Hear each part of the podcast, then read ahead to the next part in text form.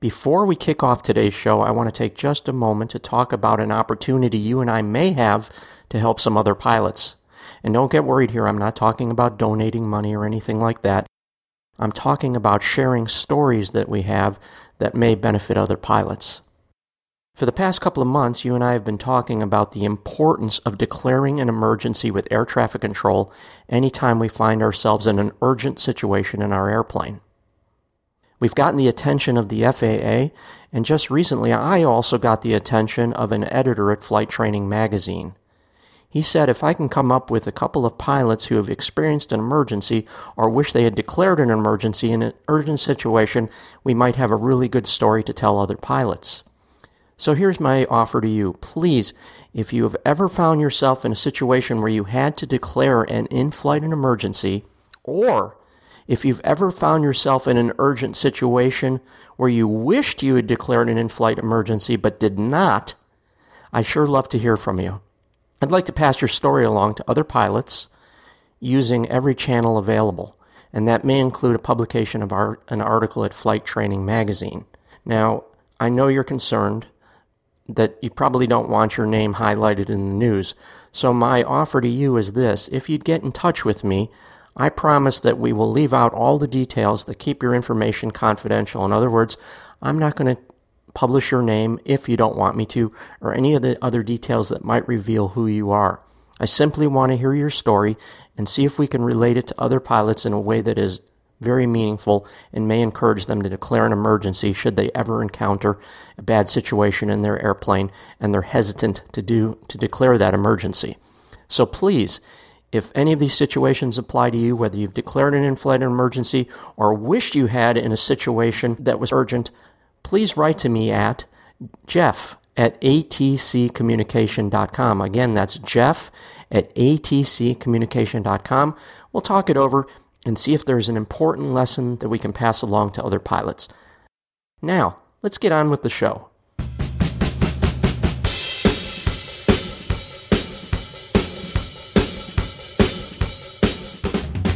Welcome to Radar Contact, the audio show that teaches pilots how to speak professionally and with confidence to air traffic control. And now, here's your host, airline pilot, author, and host of ATCCommunication.com, Jeff Kanarish. There are a lot of advantages to flying VFR. One of the biggest advantages is the opportunity to fly where you want, when you want, with very little or no restrictions at all. Of course, there are rules to follow, and that's the R in VFR. But there really aren't that many rules, especially when you compare VFR flight to IFR flight. When flying IFR, you're extremely restricted in where you may fly, and most days, flying IFR is sort of like entering a tunnel after you take off from your departure point, and you remain in that tunnel until you emerge at your destination. The walls of the tunnel keep you in a very narrow path throughout your flight, but that's not so with VFR flight. You can take off, and you might think to yourself, well, it's a beautiful day. Let's go tour the countryside and see what we can see. I think that is what attracts a lot of people to flying. It can give you a sense of freedom that you seldom experience on the ground, well, pilots who fly around major airports in the U.S. or around areas that have a lot of military flying activity eventually discover that VFR flying is not as freeform as they first thought. For example, if you happen to fly near a major U.S. city with a large airport such as Chicago, LA, or New York, your flying is going to be a little less free than if you flew, say, for example, in central Nebraska, where there are no major airports at all. What's the big restriction in Chicago, LA, or New York? It's something called Class B airspace, which for VFR pilots might as well be a cement wall. With some exceptions under VFR, you simply cannot pass through that wall and enter Class B airspace.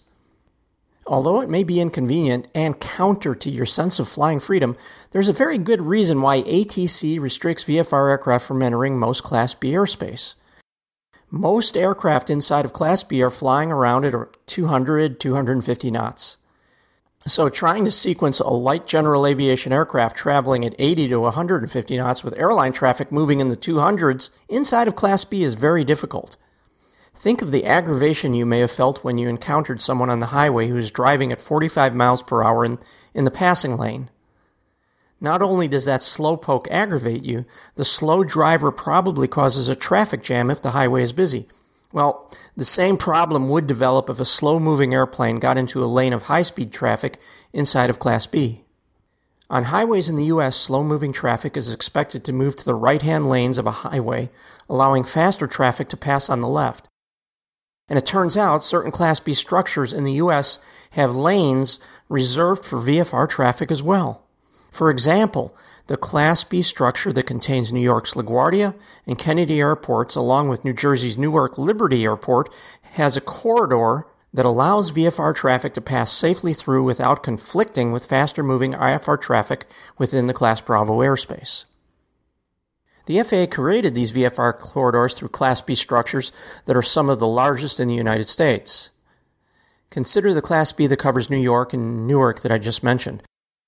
That Class B structure is so large that a VFR aircraft would have to travel very far out of the way to work its way around the Class B.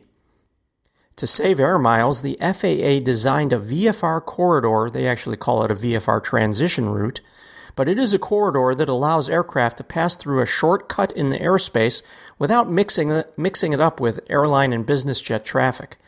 This is a good deal for VFR pilots.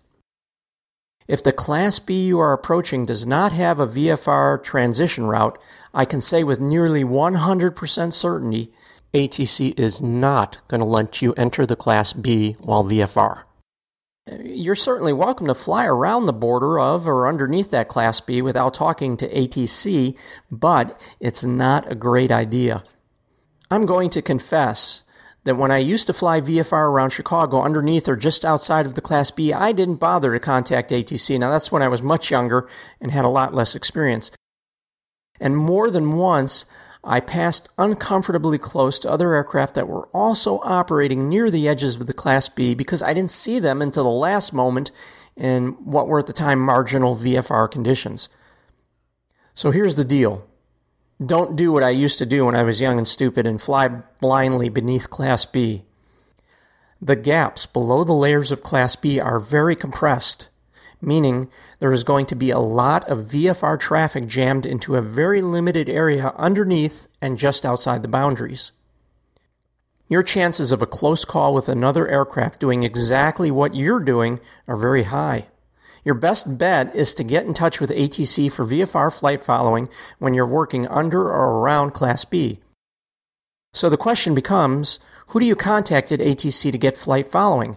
And the answer is it's on your sectional chart or on your terminal area chart. You'll notice either chart will have information boxes outlined in magenta that tell you who to contact, the frequency to use, and how far out from the center of Class B airspace you should make your first radio call. For example, if you look at the Miami sectional chart, which contains the Tampa Class B airspace, or if you look at that terminal area chart for Tampa, you'll see a magenta info boxes around the Class B borders that say contact Tampa approach within 20 miles on frequency 119.65. That's pretty self explanatory. I'll point out that if you're already in contact with ATC for VFR flight following prior to reaching the point where you should contact Tampa approach, the air traffic controller providing flight following will direct you to make the frequency change. For example, if you were in contact with Miami Center as you approach the edge of the Tampa Class B, Miami Center would switch you over to approach control on 119.65. When you contact Tampa Approach, in most cases, you'll be talking to an air traffic controller who is responsible for managing traffic that is not operating within the confines of Class B. Your approach controller will most likely be handling traffic that is either transiting underneath Class B or landing at satellite airports around the primary airport at the center of Class B. In our example, even though we would be talking to Tampa Approach, that approach controller is probably not handling the big jets landing at Tampa International, and there's a very good reason for this. Generally, the approach controller manning arrivals and departures at Tampa International usually has his hands full separating fast moving traffic. Those guys are simply too busy uh, working airline traffic to also manage all of the additional aircraft moving under the Class B. Now, late at night, as traffic into and out of the main airport reduces to a trickle, a single approach controller may handle all of the traffic inside and outside of the Class B airspace.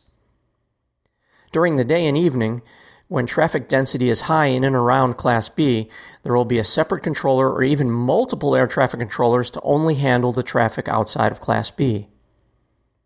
As far as you're concerned, though, it really doesn't matter who is at the other end of the, your radio. You simply refer to that person as, in this case, Tampa Approach. Now, let's talk about what your radio call should sound like when you make initial contact with the approach controller. Of course, the first thing out of your mouth when you key the microphone is to state who you're calling. In this case, you would begin your transmission by saying Tampa Approach. You would immediately follow this with your call sign. The next part of your transmission is your position. And there are a couple of ways to state your position. You may tell the controller your precise position using radial and DME from a nearby VORTAC. For example, you might say, on the Tampa 120 degree radial for 20 DME. Generally, though, you don't need to be this precise when making initial contact. It's perfectly acceptable to state your position more generally like this 20 miles southeast of Tampa. The last part of your initial transmission to the approach controller is to simply say VFR. So the whole radio call put together would sound like this Tampa approach, Cessna 9130 Delta, 20 miles southeast of Tampa, VFR. There are a lot of amped up pilots who try to fit everything they need into that first radio call. You know what I mean? It sounds like this. Tampa approach, high voltage 577 kilo Mike, 20 miles north of Tampa, VFR 3500, landing St. Pete, request VFR flight following. That's just too much information for an introductory radio call. Although there is no written guidance anywhere on what to say in this situation, good sense would tell you to keep your hello short. Think about the air traffic controller at the other end of this radio call. He is likely already monitoring and controlling a ton of traffic buzzing underneath and around the Class B airspace. When you first make contact with him, you are a complete unknown who is jumping into his workload. He simply will not be ready for a heap of information when you first check in. You will get a much better reception for the approach controller if you simply say, This is my name and I'm over here, and nothing else. And then when the approach controller hears that introduction, he'll say hello and then slap a name tag on you. That name tag, of course, is a transponder code. It will sound like this Cessna 9130 Delta, squawk 0731, and remain clear of Class Bravo airspace you should repeat the transponder code and acknowledge that you will remain clear of Class B. Cessna 9130 Delta squawking 0731 and will remain clear of Class Bravo. At this point, Tampa Approach will say, Cessna 9130 Delta, radar contact 18 miles southwest of Tampa, Tampa altimeter 3010. Verify your altitude and your request. Now is the time to not only repeat the altimeter setting, but now is the time to finish the rest of your brain dump. Cessna 9130 Delta 3010, we are level 3500, landing St. Pete, request flight following. At this point, he will tell you Cessna 9130 Delta, maintain VFR and advise me if you change altitude. Really, all you need to say at this point in response is Cessna 9130 Delta. You could repeat the bit about maintaining VFR and advising them of altitude changes, but this statement is so routine there's really no requirement to repeat it. Simply uh, saying your call sign gets the point across that you've understood, received the message, and you'll comply. We covered a lot of ground here, so let me put the whole radio exchange together so you can hear how it sounds as one continuous conversation. Tampa approach, Cessna 9130 Delta, 20 miles southeast of Tampa, VFR. Cessna 9130 Delta Tampa approach squawk 0731 and remain clear of Class Bravo airspace. Cessna 9130 Delta squawking 0731 and will remain clear of Class Bravo.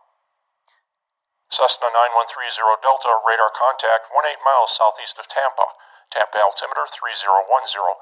Verify your altitude and say your request. Cessna 9130 Delta 3010. We are level at 3500, landing St. Pete. Request VFR flight following. Cessna 9130 Delta, roger. Maintain VFR and advise me if you change altitude. Cessna 9130 Delta. As you proceed towards your destination of St. Pete Clearwater Airport, Tampa Approach will point out traffic in your area. The controller will also monitor your altitude and position to make sure you stay underneath and outside of the boundaries of the Class Bravo airspace.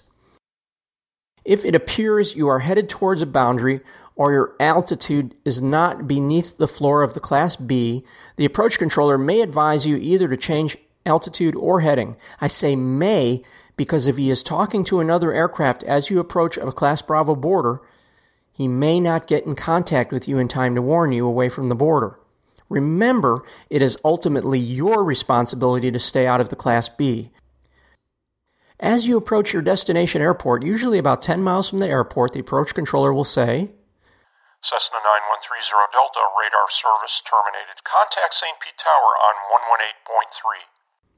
If you are not landing at an airport underneath Class B, but simply passing through the area, as you approach the boundary of approach control's airspace, he will hand you off to the ATC agency that provides radar coverage outside of his area of responsibility.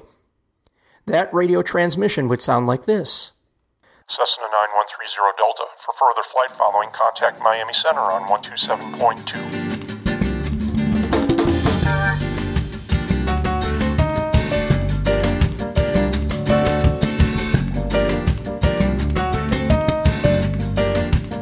We've just talked about how ATC can work with you as you fly near Class B airspace. ATC can also be a good partner when you are flying into other areas where there is airspace you should not fly into.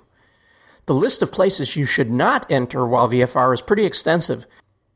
I'm sure you are well aware that you should never fly into any airspace that is listed as prohibited on your navigation chart. Unlike prohibited areas, restricted areas may not be entirely out of bounds for VFR flight. Certain restricted areas may be inactive during times of the day and on certain days of the week. Active times may be published on navigation charts or specified in NOTAMs. Air traffic control will also have timely updates on whether or not a restricted area is active. Obviously, when flying VFR, you will always need to stay out of prohibited airspace and active restricted airspace. And while it is ultimately your responsibility to remain aware of your position in relationship to closed airspace, ATC can help steer you around either of these types of areas if you ask for help. I strongly recommend getting in touch with ATC for flight following anytime you'll be operating near restricted or prohibited airspace. You can give yourself an advantage by asking ATC to back you up.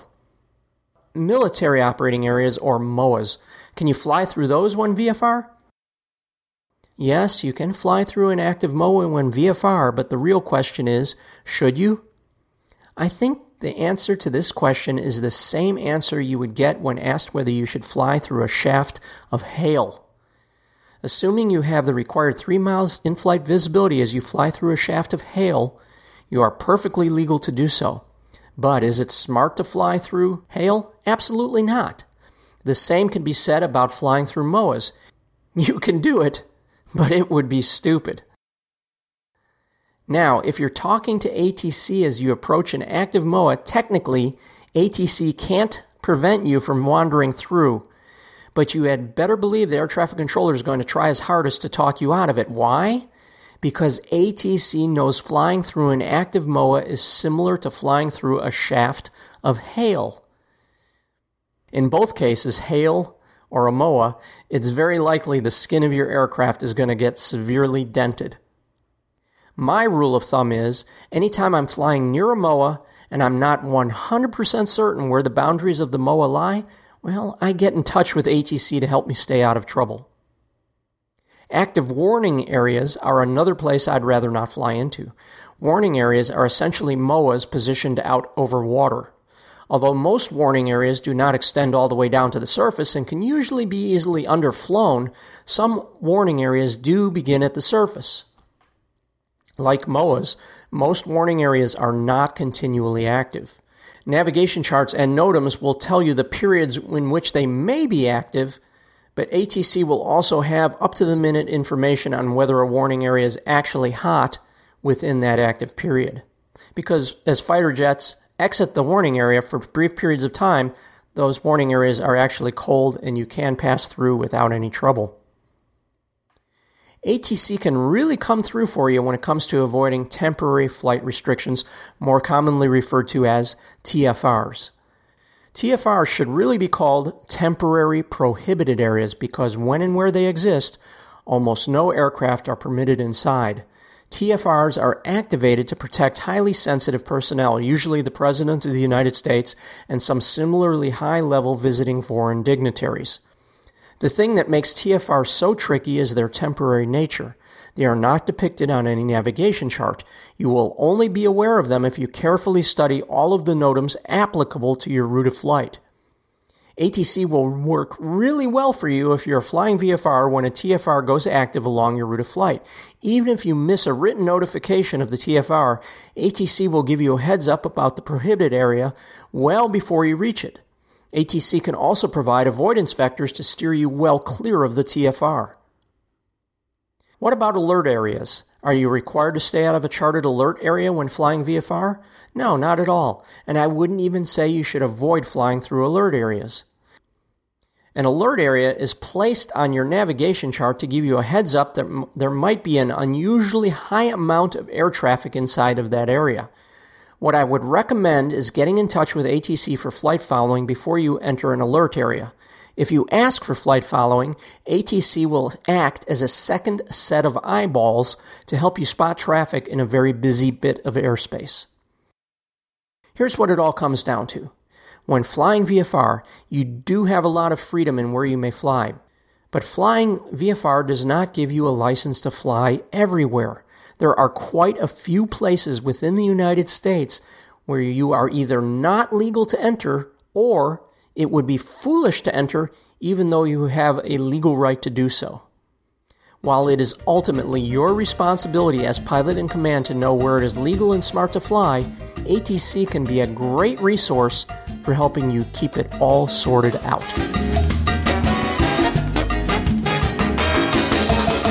Before we get to your question of the week, I want to take a minute to thank you if you've commented on any of my Radio Mastery books. In addition to the feedback I get by email about my books, I also monitor the comments people write at Amazon.com. I recently updated Radio Mastery for VFR pilots based on feedback. While my books are intended to be as complete as possible, there are always those one off flying situations that pilots have that I did not foresee when I originally sat down to write. If, after reading or listening to anything I say at the website, or in my books raises a question or a comment, I'm just an email away. Please write to me at jeff at atccommunication.com.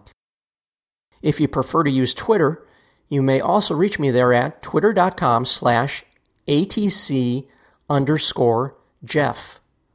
When I say I look forward to hearing from you, I really mean that. And now, let's get to your question of the week you are VFR approaching Class Bravo airspace over Phoenix's Sky Harbor International Airport. As you approach the southern entry point of the VFR transition route that passes through the Class B structure, you tune in Phoenix Approach's radio frequency. The radio frequency is very busy, and you cannot find a break in the radio traffic to announce your intentions to Phoenix Approach. Your fuel on board is getting low. You know you need to press on northbound through the transition route to have any chance of making it to your destination north of Phoenix with a comfortable margin of fuel remaining in the tank. Here's your question.